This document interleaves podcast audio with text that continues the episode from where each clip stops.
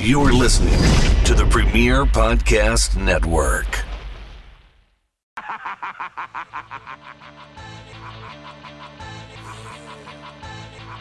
Everybody's got a price, it's the million dollar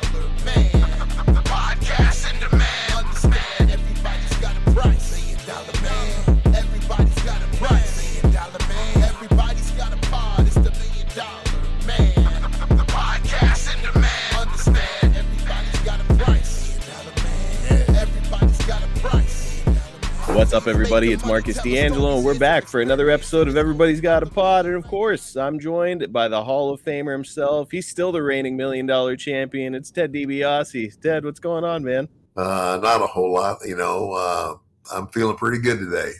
Might say I feel like a million bucks. I'm glad to hear it, brother. And uh, you know, I feel like a million bucks. That doesn't mean I have it. you know, sometimes it's better to feel that way than to have it. uh, yeah, that's true too. That being said, I don't think I would turn down a million bucks, but uh, man, we've got something really fun going on this week. You know, everybody's really enjoyed our look back to 1988, uh, 35 years ago, in your time in the WWF, and we're continuing the story this week. Uh, you know, last time we talked about it, it was all about you trying to make Hercules your personal slave, and then you're the uncelebrated king of the ring. Um, so man, I am I am thrilled to be continuing this story today. Uh, before we get started, I just want to let you all know to go and subscribe to our YouTube channel. Uh, Ted and I want this podcast to continue to grow, and YouTube is a huge element of that. Subscribe now at youtube.com slash at everybody's got a pod. We deliver YouTube exclusive videos every single Monday, which are stories you will not hear on the podcast. And we've also got a giveaway going on until December 1st when we'll name two winners. Not only do I have Ted, I, even, I haven't even told you this yet. Uh, not only do we have Ted's new Elite action figure, Oh wow! which was picked up at Target, and I'm going to be shipping it to Ted. But I was just at Walmart again recently, and look at what I found. Another one of these guys. So we're Are you- gonna, I mean, is that is that a new one? uh, th- yeah, they're both fairly new. I think both of them came out this year. You know, So- wow. So mean- we're gonna be giving them away, man. Uh, thanks, Vince. Keep them coming. Absolutely. I mean, more stuff for your gimmick table, more stuff for your fans to get to take home. uh, And we're going to pick two lucky winners to take those home. Go over there right now to youtube.com forward slash at everybody's got a pod and subscribe today. Hit that notifications bell to get extra points and enjoy hours and hours of content that we've got over there right now. So, Ted, let's start out with some of the stuff that's going on in the WWF at this time. Uh, they make a huge addition with the arrival of Arn Anderson and Tully Blanchard as the Brainbusters. Two guys you had come to know pretty well in years prior. What did you think of them making their way here onto the biggest stage in wrestling? I thought it was great. I mean, you know, uh, of course, Arn and I have been friends for a long time, and, and my relationship with Tully goes all the way back to. I mean, we played we played football together at West Texas State, but uh, yeah, uh, you know, Tully and Arn. You know, I mean, in the ring, oh my gosh, you know, they they, they definitely had it. You know, Yep. And Arn picked it up quick. They had made a huge name for themselves in JCP. Uh, and Arn has told the story that the first time they made an appearance, he came out and they were putting up the four fingers to get a big, re- big reaction from the crowd.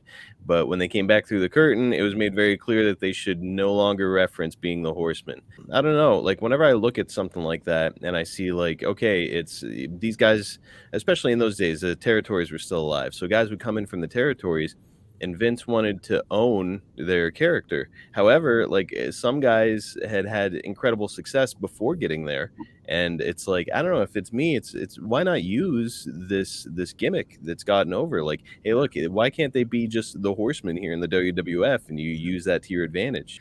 Uh, so Ted, I'm curious, what's your opinion on that? Is that the right way to do business, or should Vince have leaned into the whole Horseman thing with them? Oh gosh, you know, um, uh, you know, I don't know. I mean, I don't think that. Uh,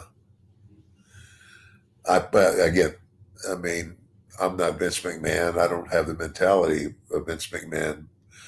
But personally, I think that would have worked. But hey, you know, I'm not. Again, I'm not Vince, and and again, I think you're right in terms of, you know, Vince didn't own the Four Horsemen, Mm. and maybe that's why he didn't want anybody continuing to uh, wave the flag, so to speak. Another thing that's going on here in the WWF at this time that I'd love to get your take on is pretty much the hottest storyline of this era. Jake's wife Cheryl has come into the company to add some drama to his rivalry with Rick Rude, and this storyline just goes through the roof when Rude starts airbrushing Cheryl's face onto his tights, and Jake would uh, respond night after night by ripping the tights off of Rick Rude uh, to a huge reaction. So, uh, Ted, I know you and Jake are buddies. Did you spend a lot of time with Cheryl over the years? Uh, you know, I I mean, I I was there uh, in Georgia when he. That's where he met her. He met her in Atlanta. Ah, That's where she's she's from, and and, and so yeah, when you know when they first started dating, I was right there. So I've known Cheryl from the beginning, and of course, you know they they, they also they parted ways uh, for a while, and it just tickles me that they're back together. I think it's great. incredible. It really is. And uh, I, again, Jake, you know, Jake's had a hard life. I mean, you know, I mean, he, uh, I, I mean, I, I think Jake has done incredibly well for having to overcome a, a lot of the personal issues he had in his life. Incredible. I, I mean, Yes. really, it's a, a guy like that. You don't really expect a, a success story uh, from somebody who who goes through what Jake went through in life. Uh, but man, he's he came out on the other side, and that speaks to his toughness of character.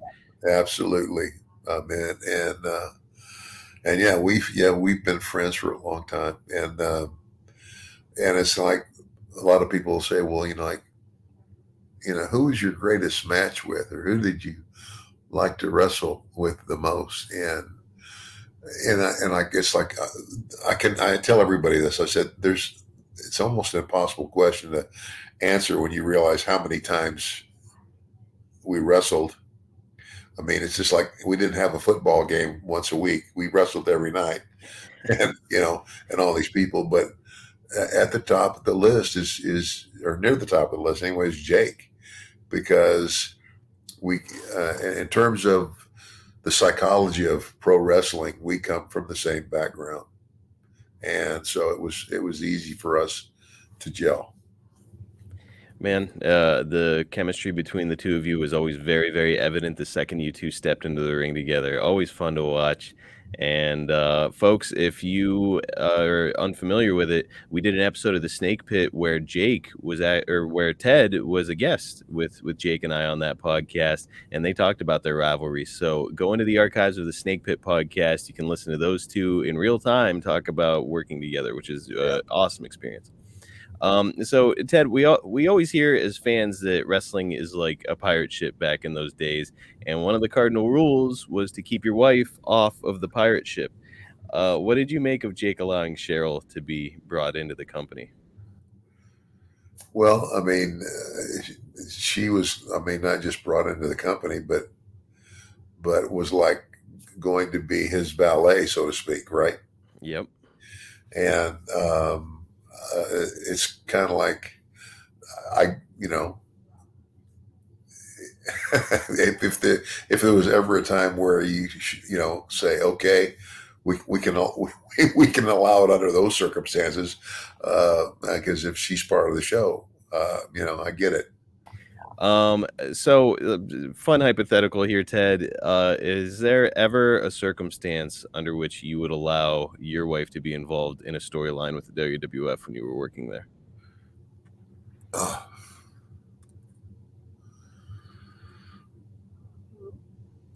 probably not. I mean, well, I don't think that I would, but I say that because I know she wouldn't. I mean, she had no interest. I mean, she, I mean, she watched me and she told me, she goes, you know, I know why, I know why you're one of the top guys after watching you, and and uh, and and she appreciated that, but but never had any any desire to be a part of the show. That's pretty awesome kudos from the wife. Yeah. And uh, last question about this rivalry with Rick Rude, and then we can move on. Uh, like I said, he was having Cheryl's face painted onto his tights, uh, and you know, according to Jake, he was like, "I didn't really like it." He was like, "You know, it, it just it's one of those things that just happened. It was done, and then you know, all of a sudden, I'm in a storyline with it." But uh, what do you think? Is it taking things too far, or good heat, in your opinion? Well, you know, it's it, it depends if if everybody's. It's kind of like this. If Rick Rude just did that and on his own and never asked Jake about it, then I would say that's out of line. Mm-hmm. But if he if they discuss it and and and and Jake gave approval to him doing that as part of as part of the ongoing show, then okay. But you know, to yeah, it's like okay, if I saw my wife's face on somebody's tights, I'd knock them out. Yep. Well, it certainly made the rivalry real and added a cool element to it. But yeah, it's uh, I don't blame Jake for maybe not necessarily liking the whole thing.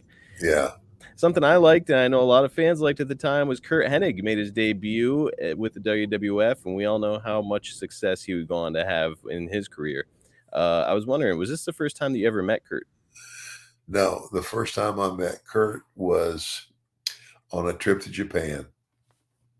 Oh, yeah and and uh you know and, and then i and of course you know i knew all about i mean and again you know something common for us is you know like uh like me he was the son of a of a wrestler he was a Hennig hmm and uh and and and i tell you what that the gimmick mr perfect i mean it not only suited him but i mean what's really remarkable is he could do all that shit. yep. I mean, he was he was really good at a lot of things. he was a real good guy, and and he was he was a real good worker too. And it's just uh, just sad that that he went so soon. Very young man whenever he passed away, which is just really unfortunate. Um, now you had mentioned his father, Larry the Axe Hennig. Did you ever spend much time around him? Uh, no, I didn't. Um, but I mean, I always knew who his dad was because his dad and my father, I'm sure, wrestled each other.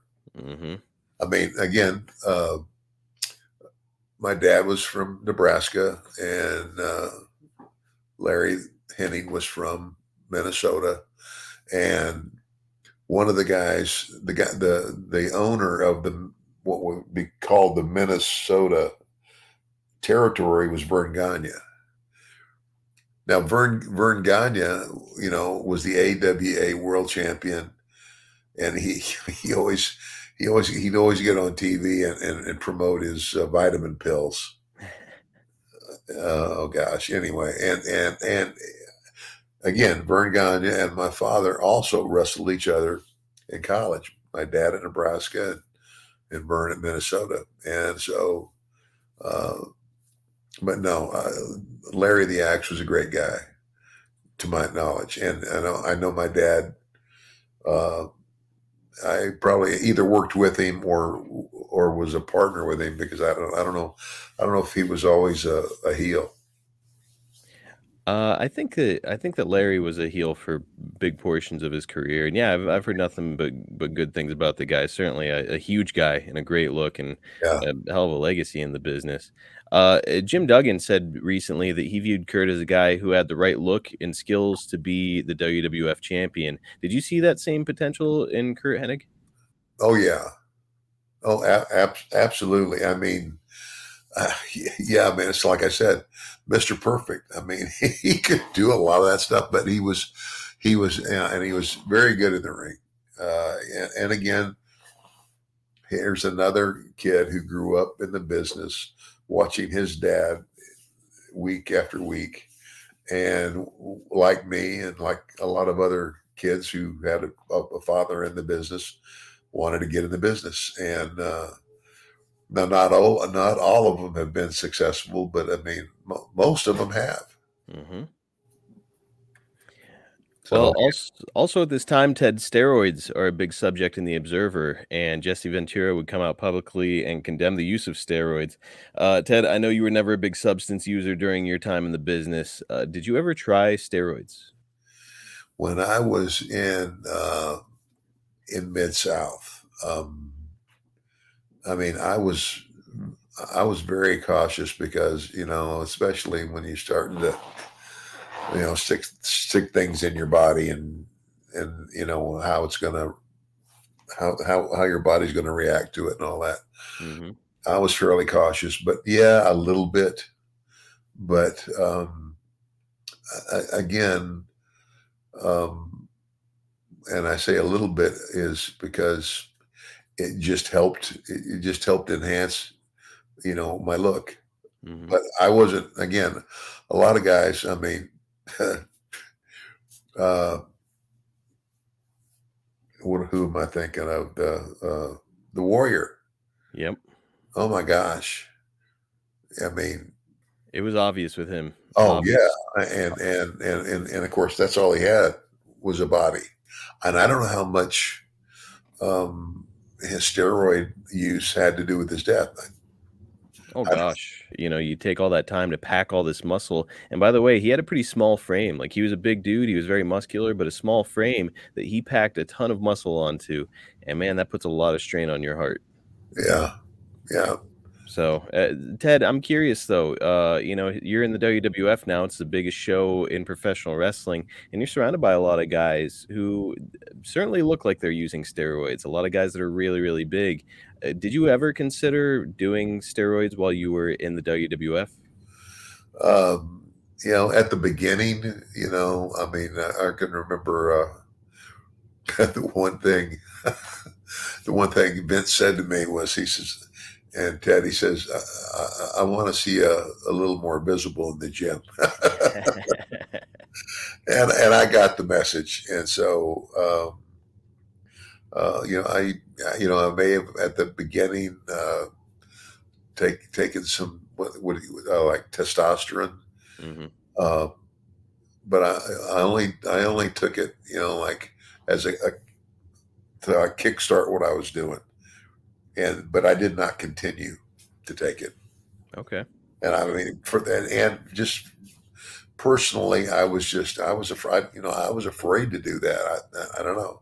It's kind of like, uh, you know, I, uh, you know, how, you know, you can overdo anything. And, and, you know, and like you just said it, I, you know, that may have contributed to the Warriors' death. I don't know. Yep. You you never do know. And uh, I mean, I think Ted that you're kind of a testament to the idea that maybe steroids aren't really necessary. You know, you were uh, you always look like an athlete, but you were never a body guy, as they Yeah. say. Yeah. And and still you had incredible success. So I mean, these guys are spending all kinds of money on steroids and trying to enhance their look. And it's like, hey, look, if you're just a great wrestler and a great promo and a hard worker, maybe you don't need to look like and, you know, you know, great out of and fitness. and again, if uh, and I would say to this to all the fans who are are, are, are tuning in, go look at amateur wrestlers who are really wrestling, uh, high school and collegiate wrestlers. All of those guys are in pretty good shape, and you you might here and there come, come across one who's just, you know, uh, you know, like that looks like he just walked out of Gold's Gym. But most of them, they're they're in great shape and they have and they have muscle, but they're not, you know, I, I don't know. It's hard to explain. They- yeah, they're not like muscle heads. They don't look like you know, uh, uh, was that Arnold Schwarzenegger? Arnold doesn't look like Arnold anymore. No, he does not. Yeah, Uh, he's so- getting up there in age. But no, Yeah. you're right. Most most uh, skilled wrestlers look a little bit more like a Jim Duggan, where it's like you know they certainly has muscle, certainly in a, a big strapping, imposing guy, but you know it's not like Yeah. he's carved out of stone. Yeah, exactly. So Uh, Ted, JYD is set to leave the WWF at this time and go try his hand in Japan and return to Calgary. We did a full episode about Dog a few months ago, which I recommend everybody go and check out. But for right now, I'd like to know your opinion on why JYD just couldn't recapture the Mid South magic while he was in the WWF. I well, I don't know. I mean, I, I don't know that. Um, well, I mean, I don't know that. You know, Bill Watts pushed. You know, JYD. Mhm. I mean, he, you know, he threw him out there and and and, and made him a star. I don't know if Vince ever tried to do that with with you know. It's kind of like it, it's it's all how it, you're you're you get over based on how how much you're pushed as well. Yep. And you know, uh, I don't know if JYD ever had the, uh, you know, because I mean, he was there before I got there, and about the time I got there, he was leaving.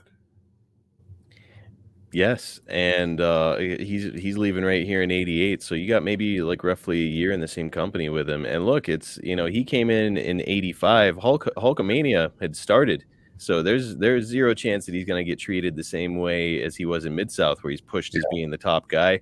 And I, I think you're right. You know, it's look, he was not the dog of old. He wasn't in the same shape that he used to be. Maybe some substance abuse issues at this time. However, you know, it's uh, like he still had it. He was still a draw. Yeah, the the abuse of whatever I think's what got him. It's a shame, and you guys can hear that full story again on that episode that we did uh, much earlier in our podcast. So please go back into the archives and find it.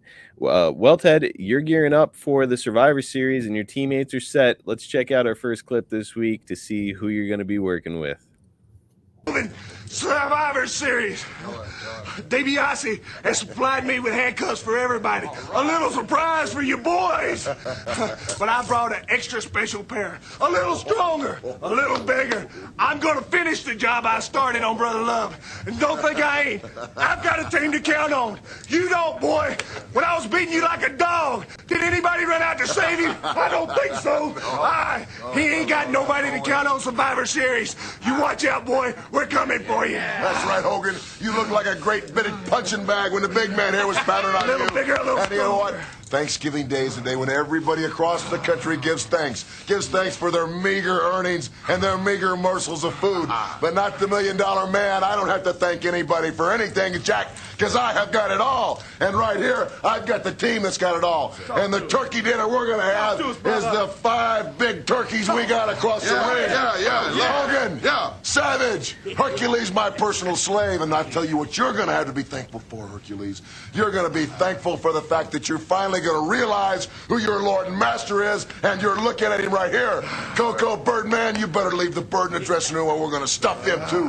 And Hillbilly Jim, I don't even know if he can find the ring. But I'll tell you what it's all about. It's this right here. It's money. It's survival of the richest. Oh, and we are the richest. I'm giving it. We're going to have it all, Jack. When it's all said and done, when the smoke's clear and the dust settles, you're looking at the team right here that's going to win the big Thanksgiving Day feast. I keep telling, brother. Let me tell you, folks, one thing. You are looking at survivors. Hogan, Feel boy. We're going to be there to take you apart. You and your team haven't got a chance. survive. They're survive. Survive. Survive. Survive. survive. No doubt. We'll be there for you. Wow, Ted, man! that, that was chaos. Oh my gosh, that was. oh gosh, you know, and uh, and I, I forgot that Terry Taylor was in there with us. Yep. You know, and I and I, I just I, I just have to say this. You know, Terry Taylor is a great guy. I mean, you know, even now he is one of the guys. He's one of the trainers down at the the uh, you know the uh, facility in, in Orlando for the guys in, in training, hmm uh, and uh, because he knows the wrestling business. But he's one guy that had a lot of talent that never got a push. I, I just, you know, I, I, I don't, I don't understand that. Uh, he just never, you know, I, I just kind of feel, you know, he's a good friend of mine, so I kind of felt sorry for him because uh, I just felt like you know here's a guy that's that's got it. I mean, he, he could have been a, a great baby face. I, I, don't, I don't know. I don't know. You know, we we mentioned Terry Taylor at the end of the show last week a little bit, and uh, we've discussed the Red Rooster gimmick in the past. But I, I wanted to get your take on this because I recently spoke to Jim Duggan on ad-free shows for our exclusive show over there. It's called the Hacksaw Hour, Yeah. and he, he mentioned that he felt that Terry didn't really throw himself into the gimmick, which is why it didn't work out. Uh, and a good example of somebody who did throw themselves into the gimmick was right there behind you. That was Akeem. The one man Yeah. gang was turned to Akeem, which on paper sounds like really shitty creative. However, he threw himself into it and he made something of it. And that's that's kind of what Jim was saying. I don't know. Do you feel that Terry was kind of phoning it in because of the sort of crappy gimmick he was stuck with? You know, it it may be, It- you know, it, it, could have been, but um, I don't know. You know, I don't know what else he could have done. Um, I don't know. You know, that's a that's a that's a good question, and I've never, I've never really thought about it that way. But yeah, I mean, whatever you do, I mean, it's kind of like, uh, uh, if you know, it's like if, if you feel like you're you've give, been given a um, like a what- whatever a silly you know gimmick or whatever. I mean, and I mean, even when I when I heard that the Red Rooster, I mean, are you kidding me? That's pretty tough. you're gonna you're gonna you know go around and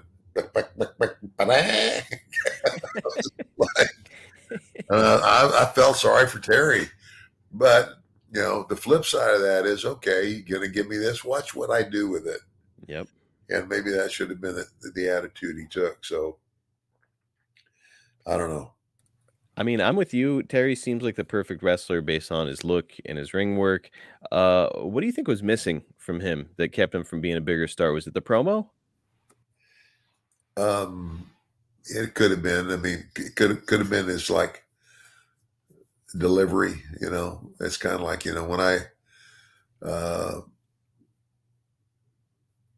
when I became the million dollar man. I mean, obviously, um, when the suit come off, I got in the ring and I wrestled like I always did. But with the suit on and in front of the camera, I had to be that guy. You know, all about the money, and uh, and I got that. So, yeah, maybe, yeah, maybe he just didn't throw himself into it enough.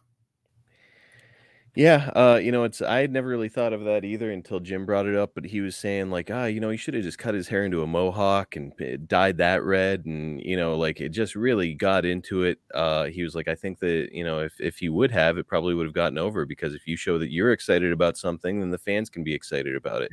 Yeah. And it's like, ah, you know, pretty good point. Uh, another guy that's there is, of course, the big boss man. Uh, seems like a guy who's pretty much universally liked by all, all the wrestlers that I've talked to about him.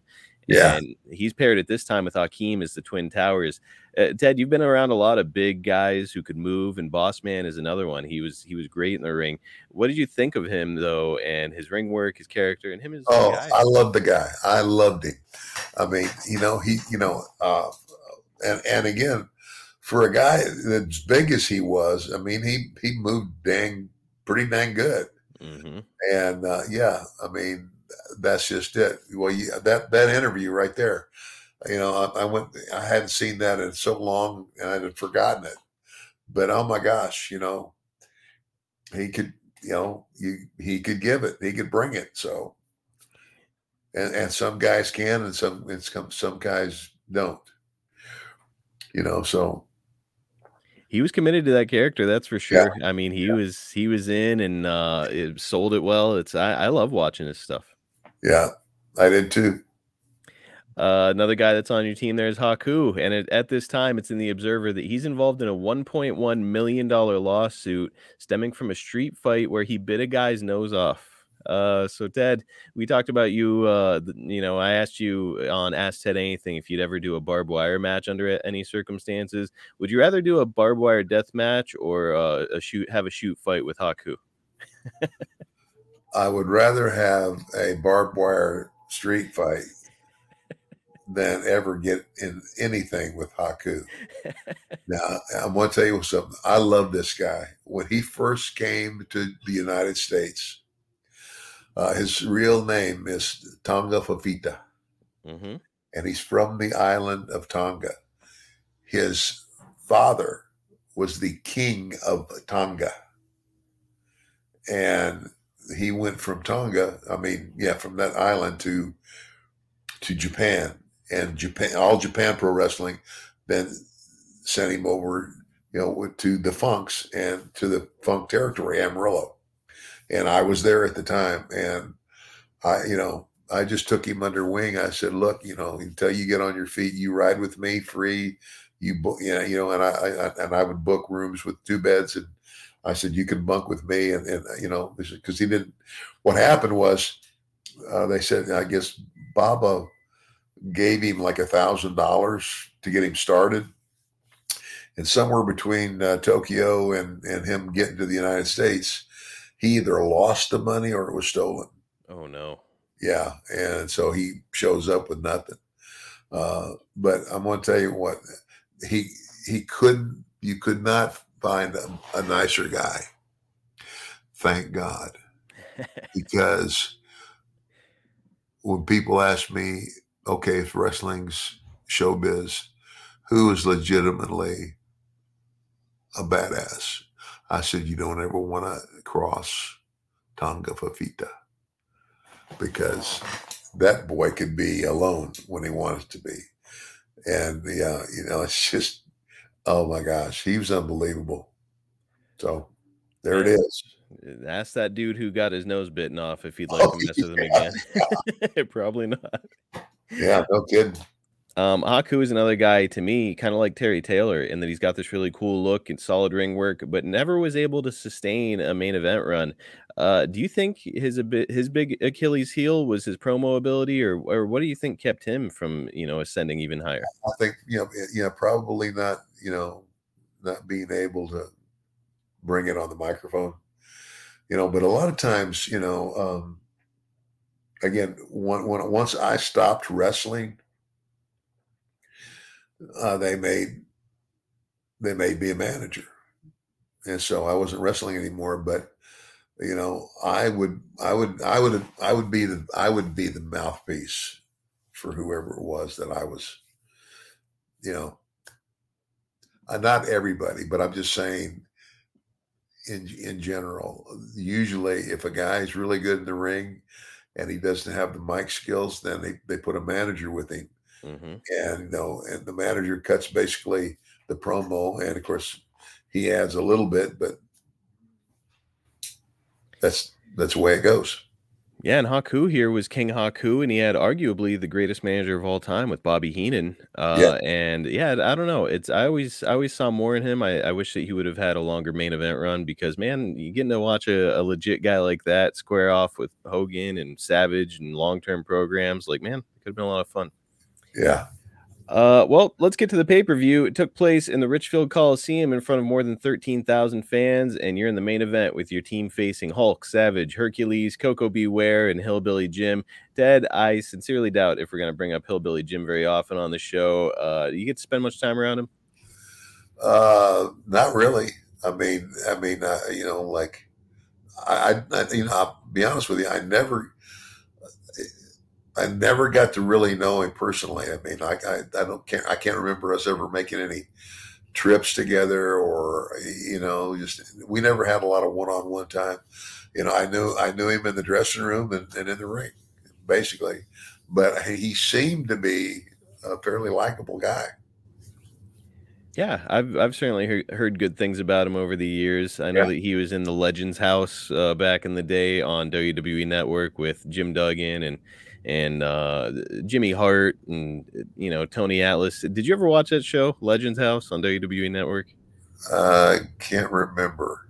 It's it was it was in like 2012, and all they just put all of these wrestling legends into a house together, and they all lived together for a while. And Oh, okay, yeah, yeah, I remember that, and I'm glad I wasn't one of them. it's I'm glad. I'm glad they didn't sign me up for that. Yeah, it seems like a, and we got to see it actually. It seems like it would be easy for guys to rub each other the wrong Oh way. And, gosh, yeah. yeah, Or you know, uh, you that's you wouldn't want to put put Curt Hennig in there because Oh, Curt gosh. Hennig was the ribber. Oh, he he he'd have been ribbing everybody. He- He'd be dri- he'd be driving people crazy. yeah, it's. Uh, I know that Jim and, and Tony Atlas had a pretty public issue uh, while they were living there together, where it seemed like I, I actually talked to Jim about it not too long ago, and he was like, "That's the last time I came very, very close to coming to blows with somebody was uh, between him and Tony Atlas because of having to deal with each other in, in the Legends house. But they're good now; they're on good terms. But it's uh, man, you put a bunch of big personalities like that in a bit in one house, uh, it could could spell some issues. Yeah, yeah, well, Ted, when it came to the match itself here, you'd start things off really briefly against Savage before heading back to the apron. Your biggest piece of action happens midway through. Let's drop in on the match and uh, see your part in things. Hogan's ready to confess to anything right now. Tag made of the million dollar man, Ted DiBiase. Hulkster trying to figure out where his corner is. As DiBiase sends him in for the ride. Nice clothesline.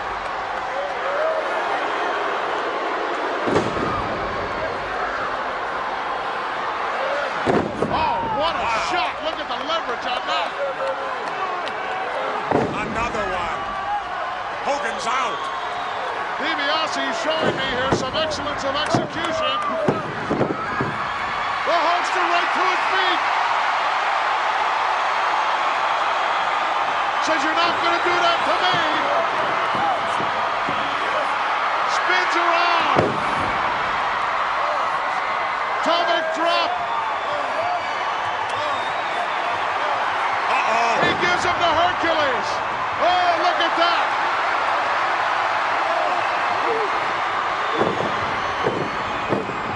And this is horrible.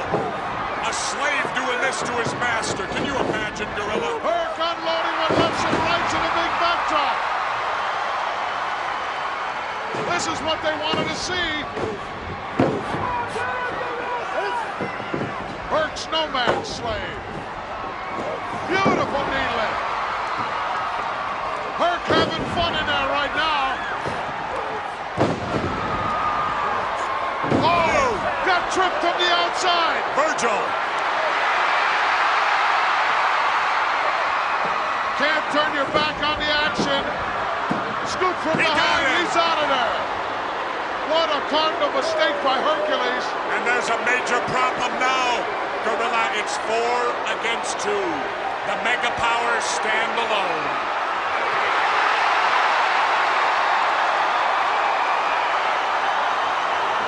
Look at this. Million dollar man not paying attention. And he's out of there. Quick thinking by the champ. Well, I gotta give Macho credit. That was an extremely smart move, Gorilla. Now it's down to three against two. Pretty short night for you there, Ted. Oh gosh, he snuck right up on me.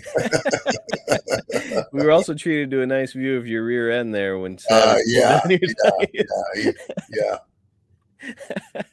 yeah. so well, uh, watching this back uh you know it makes me wonder jake has told me before that he hates tag team matches because it, it just puts too many cooks in the kitchen and can kind of muddle the direction of a match uh i would guess that when you have 10 men involved in a tag team match it can turn into an absolute mess uh what, what were your experiences like in the survivor series yeah. Well, um, I, I, again, I kind of, I'm kind of like Jake. Where I mean, uh, I've been in tag matches, and you know, I mean, I, me and you know, uh, Mike Rotunda, IRS. You know, we had a uh, we had a great run together.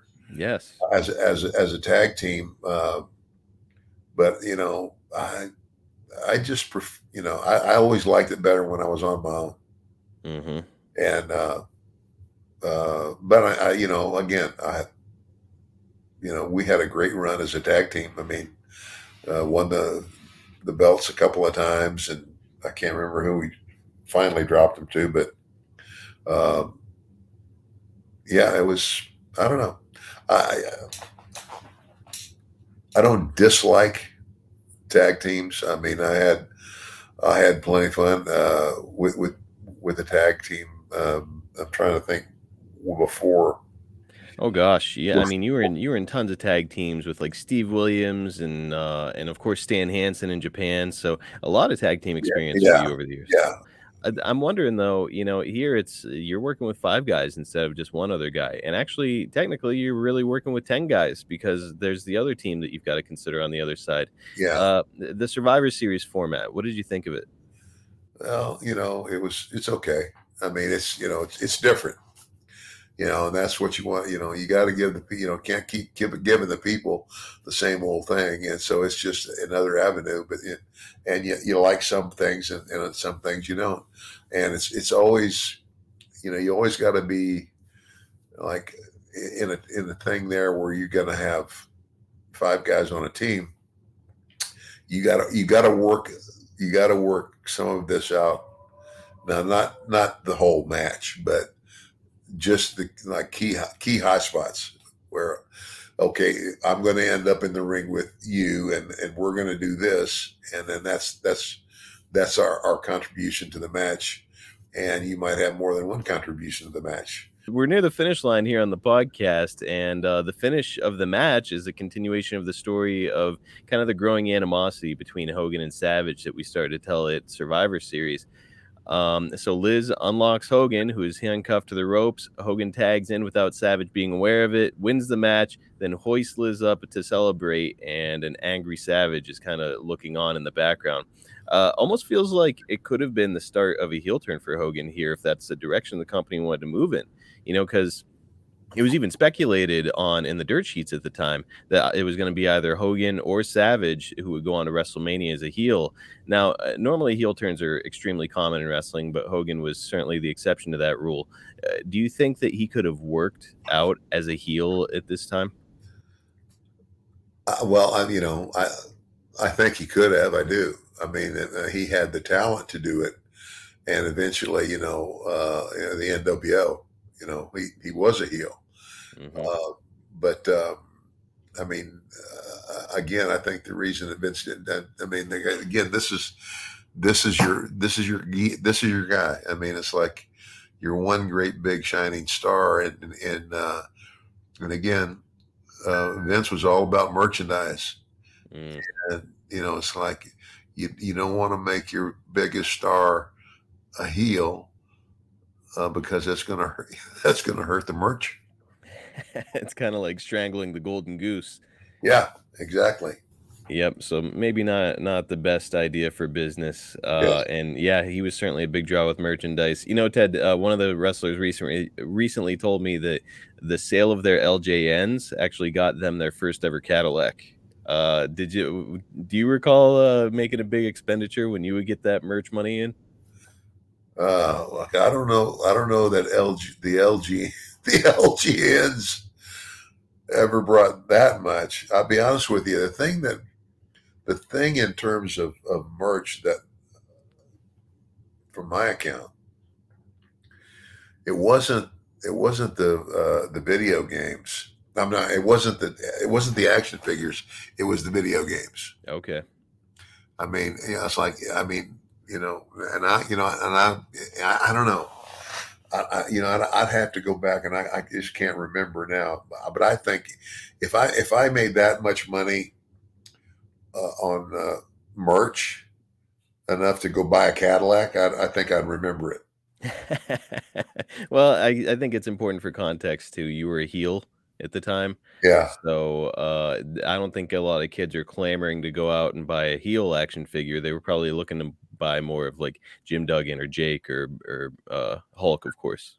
yeah, that's that's true too. But at, at, at the same time, if you're if you're gonna buy an action figure and you got a good guy, you got to have somebody to beat up. You make a really good point. Well, Ted, that's going to do it for this week. Another fun look back 35 years to 1988. Next week, there's uh, some more fun in store, man, because we're doing another fan favorite edition of Ask Ted Anything. So, folks, get your questions in for Ted now on his social media or at the podcast social media, which is Ted DiBiase Pod on all social platforms. Before we go, you guys know my my gimmick by now. I've got to remind you that if you'd like to get this podcast on video with no commercials and get access to a ton of sports, entertainment, and other shows, you've got to get over to premierstreamingnetwork.com and sign up for Premier Plus if you're a wrestling fan or a fan of sports, you've just got to go over there and have a look. Do yourself a favor. It doesn't cost you anything to look. Just go over to premierstreamingnetwork.com right now. You can see all the stuff that they offer. I think you're going to see that it's a really great bargain to sign up for Premier Plus. Uh, if you're enjoying our show and you're listening on your podcast app, please take a moment, just like, subscribe, and leave us a five star review because that helps out Ted and I a bunch. You can follow Ted at MDM Ted DiBiase on all of his social media. Follow me at Marcus P. DeAngelo on X and follow Premier Streaming Network at Watch on Premier on X and at Premier Streaming Network on Instagram and Facebook. Ted, I love looking back to 1988. Such a cool time in your career. And man, it's always a pleasure to just get to pick your brain once a week. That's great. And I would say to the fans, as I always do, don't ever forget that everybody's got a price for the million dollar man. See you guys next time right here on Everybody's Got a Pod.